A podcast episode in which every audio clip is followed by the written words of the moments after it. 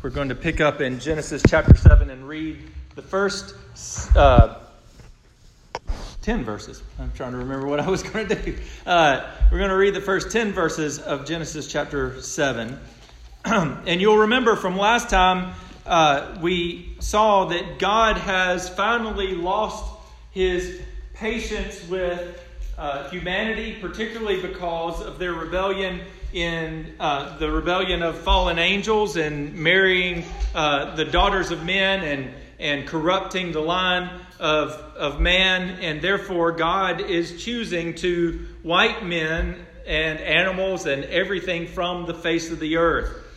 And we talked a good bit about that last time. You know the story of uh, Noah and the flood. So I'm not going to rehash a lot of the facts about that, but rather I want to look at some very key things that God says about Noah in these 10 verses and consider what that means for us today. So we'll look at verses 1 through 10. I'll read that aloud as you follow along with me, and then I'll pray and we'll uh, go through the text together. So let's read verses uh, 1 through 10 of Genesis chapter 7 as we begin. Then the Lord said to Noah, Go into the ark, you and all your household, for I have seen that you are righteous before men, uh, before me in this generation. Take with you seven pairs of all clean animals, the male and his mate, and a pair of the animals that are not clean, the male and his mate, and seven pairs of the birds of heaven also, male and female to keep them uh, keep their offspring alive on the face of all the earth. For in 7 days I will send rain on the earth 40 days and 40 nights, and every living thing that I have made I will blot out from the face of the ground. And Noah did all that the Lord commanded had commanded him. Noah was 600 years old when the flood waters came upon the earth. And Noah and his sons and his wife and his sons' wives with him went into the ark to escape the waters of the flood. Of clean animals and of animals that are not clean, and of birds and of everything that creeps on the ground. Two and two, male and female, went into the ark with Noah, as God had commanded Noah. And after seven days, the waters of the flood came upon the earth. Let's pray. Heavenly Father, we come to you today knowing that you are the righteous judge, knowing that what you say about us is true. Lord, we might try to define our own way, we might try to say who we really are and try to predict what our outcome in this life will be, but it is you who holds our lives in, their, in your hand it is you who says what is right and what is wrong. It is you who judges the thoughts and the intentions of the heart. So, Father, we come to you today confessing first that we are sinners and that there is no way that we might stand before your presence as you judge the world. And yet, Lord, we come with confidence before you today, not because of our own righteousness, but because of the righteousness of someone else, because of the righteousness of your very own Son. So, Father, we come today asking that you would see us as you see Jesus. Lord, we rest in his goodness and in his work. And Father, we pray that you would hear our prayers, that you would hear the words that we have praised to you. And Lord, that they would be a sweet aroma in your nostrils, a sweet sound in your ear as we offer the sacrifices of praise. So, Lord, now as we come to this scripture, Lord, we know that your word is true. And we know that your word creates thing, your, things. Your word defines what the reality of this world really is. So, Father, help us to understand it. Give us faith to receive it as you would have us to. And Lord, may it change our hearts so that we would leave here not the same as we came, that we would leave here ready to serve you in our callings in this world. Father, bless us as we study. Lord, bless me that I might speak the words that you would have me to say, that I would encourage and build up. Father, bless us now. In Christ's name I pray. Amen. So, if you were to do a man on the street interview and you were to go to uh, maybe not Pineapple, but go into Greenville or go into Camden and just pick random people along uh, walking along Main Street, and you were to ask them, please define righteousness. Tell me what you think the righteous life is. Not what, what you know from church or Sunday school, but what you, what you believe real righteousness is. What do you think the responses that you would get back would be? I've thought about that as I've studied this sermon for this sermon, and uh, if the attitudes that are reflected in the media are any indication, I would say that pop culture in America would define righteousness to be. Now, keep in mind, this is not the church definition. This is what people really believe righteousness is in their heart of hearts. I think that pop culture in America would define uh, righteousness, righteousness to be being true to oneself being true to who you really are. We Americans love to hear stories about a person who has bucked the system, who has gone their own way, blazed their own path. In fact, what's the song that Frank Sinatra saying? I did it my way, right? We, we love the idea of someone who did it their way. You can see this just in the quotes that we share with each other on social media. I see them all the time on Facebook. I found a couple of real gems that I thought I would share today. One is from actually from Buddha himself. Uh, not that he has social media because he's dead, but the but but he uh, people quoted Buddha as saying, "No one saves us from uh, no one saves us but ourselves. No one can and no one may. We ourselves must walk the path." Or better yet, another one, I don't know exactly who this one's from, but it says, Do not believe the road signs. There is no one way. If it's your truth, then it's the right way. There are many paths beyond the rules of limited thinking. Trust your instincts. Now, those might be extreme examples, but they are really what we think what we believe about what is the right way, the true way to live life. We believe two things very strongly as Americans about what it means to be righteous.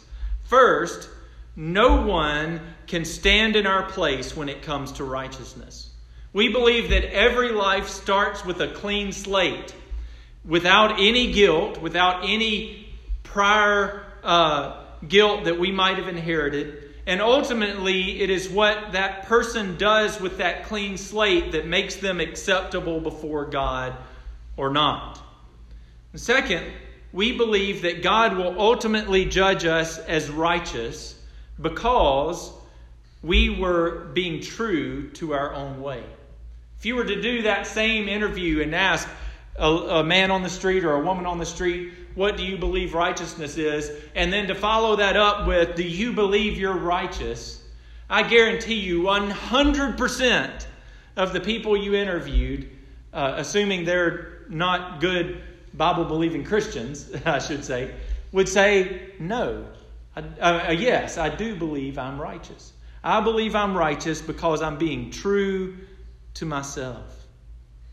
I think that we uh, this is probably why we find it so hard to accept the idea that people who don't trust in Jesus are going to hell. I think it might be why we have a hard time with the idea that there is only one way to heaven.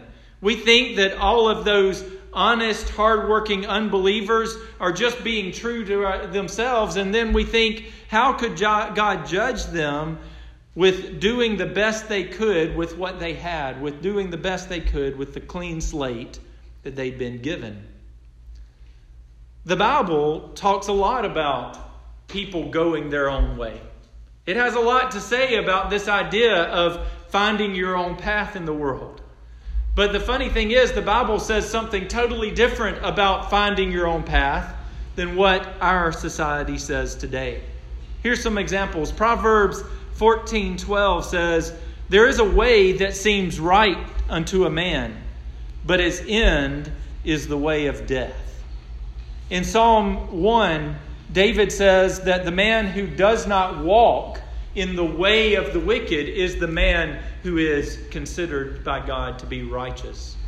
In Ephesians chapter 2, verses 1 through 3, Paul says that one of the clearest evidences that we were sinners before we came to Christ is that we walked after the prince of the power of the air, who is Satan himself. You see, in Scripture, there aren't many paths. In Scripture, there are two paths. And we've seen this develop as we've gone through the book of Genesis. Uh, the choice that Adam and Eve made was a choice of two paths. Would they walk after God? Would they find in God their knowledge and their wisdom for life? Or would they go their own way? Would they follow the way of Satan and seek knowledge and wisdom by his way? Cain stood before two paths the path of faith and the path of self righteousness. Lamech and Enoch are given as two contrasting examples of lives that are lived, walked after these two paths. Lamech would live the life by his own standards and blaze his own trail, and yet Enoch is given by Moses as the contrast to that a man who is said to walk after God. Now, as we come to Genesis chapter 7, the time of God's long suffering over sinful man has passed, and it's now time for judgment. And so in verse 1, God commands Noah to take his family and the animals that he has sent Noah's way and to go into the ark that they've prepared. And the reason that God gives for delivering Noah, even though he is going to judge the world, is that God has found Noah to be righteous in his generation. Now, to understand what righteousness is according to Scripture, I want you to notice three things about righteousness that are revealed in this story. First, righteousness is something that God Himself defines. There are two important verbs in, used in Genesis chapter 7, verse 1 that I want you to notice. First, I want you to notice the verb said. God said to Noah. Now, if you search this word said, or, or this phrase God said, and you think about where we've seen that verb come up in the past stories that we've read, think about God creating the earth. Right? How does God create the earth? Genesis chapter 1, verse 3, it says, And God said, Let there be light. And there was light. Think about Genesis chapter 2 when he comes to the man and the woman as, after he's created Eve and he says, Be fruitful and multiply and fill the earth and subdue it. God said, and things were. You see, what we find in Scripture is that God defines what things should be. He speaks and things come to be. He, spe- he gives a command and things are, are so. When God speaks, He defines things. He defines the way things should be. Second, I want you to notice the verb have seen. Notice it says that God says that He has seen the righteousness of Noah. Now, think again of how this verb is used in the stories that we've already read. In Genesis chapter 1 and 2, it says that God saw the light and he said it was good. He saw all these different things. He saw the land, he saw the water, he saw the fish, he saw the birds, he saw the uh, uh, the animals, he saw man and woman, and he declared them to be good. So, what we find, and then also in Genesis chapter 6, conversely, it says that he saw the wickedness of man, that it was great on the earth. So, what we find in this is that God sees and he judges. And when God judges, he judges rightly. It is God who defines the way things should be by His creation and by His purpose. And it is God who judges things rightly. And this is so important because it is not we who define what is right. We are not our own lawgivers. We don't define what is true for us, as the quote we read or I read earlier said. Instead, it is God who defines what is right for us. And secondly, we are not our own judges. We do not get to get to determine whether we uh, should be allowed into heaven or not. It is not we who determine what is right in our lives. It is God who determines those things. So that's one way we can understand what righteousness is from the story. The second way that we can understand, that we can see what righteousness is, is from the life of Noah himself. I want you to look back with me at Genesis chapter 6, verse 9. Just flip a page back to Genesis 6, verse 9, and notice what it says there. It says, These are the generations of Noah. Noah was a righteous man, blameless in his generation. Noah walked with God. We've seen that phrase before as we've looked at the story of Enoch. And this verse 9 tells us that the summation of Noah's life was that he was righteous. And why was he considered to be righteous? He was considered to be righteous because he walked with God. Further down in verse 22 of chapter 6, and we saw it at the end of, of the passage that we read in chapter 7, it says that Noah did all that God commanded him to do in building the flood, uh, building the, the ark. This idea is repeated multiple times throughout this story. So we see that righteousness is shown in the life of Noah because Noah walked after God. Now, this is extremely important to understand because as modern Christians, the way we often think of righteousness is only in terms of ethical obedience. We tend to think of righteousness as only not doing things, right? We think of it in terms of the Ten Commandments. And that is what one way of thinking of righteousness in the Old Testament. But what you also find in the Old Testament is another way of thinking of righteousness, another way of righteousness altogether. In the Old Testament, you find men who were counted to be righteousness not because they were ethically pure, but because they walked after God. Think of your heroes in the Old Testament, whether it's Noah here, or Moses a little later, or David. All of those men were counted by God as righteous, but they did terrible things too. We're going to find in a few weeks that Noah, though he is counted as righteous here, he ethically fails in chapter 9. We're going to find later on that Moses, or, or, that Abraham, though he's counted as righteous, he ethically fails. And you know how. We're going to find that Moses failed, that David failed, every man fails. But yet God counted them as righteous because they walked after God because they were faithful in following after God. So when we read the term righteous or blameless in the Old Testament, what we need to keep in mind is a distinction between the way of the Lord and the way of the serpent.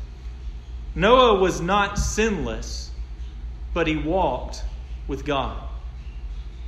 So, finally, the last way that we can understand what righteousness is, and this is so important to understand, is we can see from the story of the flood that the perfect obedience of one man saves a select group of people and a remnant of creation from the judgment of God.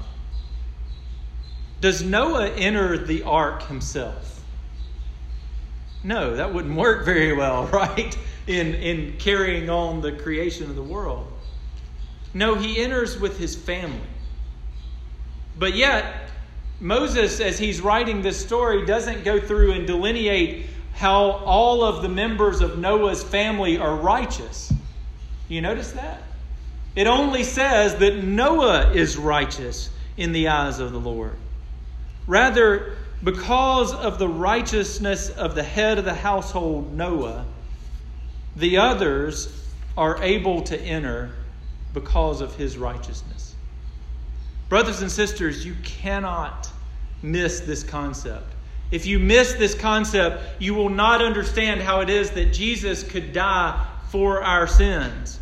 You see, there's a teaching in the Bible that is known as the federal headship. And throughout the Bible, we find that a multitude of examples of a group of people who are either saved or who are judged based on one person's obedience or disobedience. So I want you to think about it. It was one, one particular one that we've already studied. Think about Adam. Adam sins, and who is receives that judgment as a result of his sin?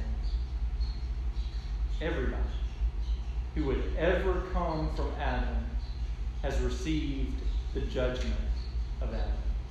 Paul says in Romans chapter 5 verse 12 that through Adam all die. You die because of Adam. You now you sin yourself, but the reason you die is because of Adam. And the reason you sin and you can't escape the, the temptations of this world is because ultimately of Adam's sin. Through one man, all of creation was judged. And yet, on the flip side, Abraham, it says in chapter 12 of Genesis, believed God, trusted God, went to the land that God promised, and as a result of his faithfulness, every descendant of Abraham is blessed because of Abraham's faithfulness. You see it in Exodus chapter 32. God sees that the people of Israel have made a golden calf and have already committed idolatry before they ever received the Ten Commandments that say, do not commit idolatry. And God says, Leave me alone that I might, my wrath might burn against these people. And Moses pleads with God and he says, Don't judge these people. If for no other reason, don't do it for my sake. And God says, I will not judge the people, not because of the people, but because of you. So there's this story that runs throughout Scripture that by one man's obedience, by one man's faithfulness, a group of people is blessed. oh, this is, this is good news. It's good news for all of us because Adam's story, the curse of Adam, is not the end of our story. If all of the world can be plunged into death and sin by one man's disobedience, guess what? Take heart because that same humanity can be rescued by one man's righteousness. And so, like Adam, like Noah, Jesus walked perfectly in the way of his Father. And he didn't just walk faithfully like Noah did, but he also was ethically pure. He also obeyed God in everything. So that when he lived, as he lived, he gave back to God the obedience that we could not because of our position in Adam. And when he died, he offered himself in our place. And when he rose again, he secured our resurrection just as he secured his. So Paul says in 2 Corinthians 5:21, he made him who knew no sin to become sin for us, so that we might become the righteousness of God in him. Jesus has come as the better Noah, who has provided the way to be saved through the wrath of God. And he will not just save eight people, but a multitude from every tribe, every race, and every nation. And he will not just save a few animals of every breed, but he will bring about a new heaven and a new earth through his final coming in the and bring about the ages to come. Friend, you may be putting off the thought of judgment for another day, but you cannot stop it from coming. Jesus says in Matthew 24, verses 37 and 38, that it will be the same as it was in the days of Noah when the end comes. When the end comes, people will be married, they will be given in marriage, people will be eating and drinking, they will be going about their daily tasks, and then the end will come. Do not delay. Trust in Christ, who has provided the way through the judgment of God by his perfect life, death, and resurrection. Brothers and sisters, we are called to wait and to watch for that day. But we are also called to walk in the light of our Savior. Living righteously before God for we as believers means walking after Jesus Christ. Just as Noah walked with God, we now, through the power of God's Holy Spirit, we walk with Jesus. And so John says in 1 John that if you are in the light, then you walk in the light. You no longer walk in darkness, but you walk in the light. And Paul says in Colossians chapter 2 verse 6 that we walk with a, an expectant hope. We walk knowing that this is not all there is, that there will be a day when God will set all things right. When the day of judgment comes, may we be found faithfully walking after the Savior who has delivered us from the wrath of God. Let's pray. Heavenly Father, you are the great God who saves. You are the great God who provides deliverance. Lord, thank you that you have rescued us from the dominion of darkness into your marvelous light. Lord, we know that wrath is coming for those who have not repented and have not turned from their way and walked after God. So, Father, may we be found repentant. May we be found uh, righteous because we have trusted in you. Father, bless us as we go from this place. May we leave here uh, with a heart that is filled with your Spirit, ready to walk after Jesus. Pray these things in Christ's name. Amen.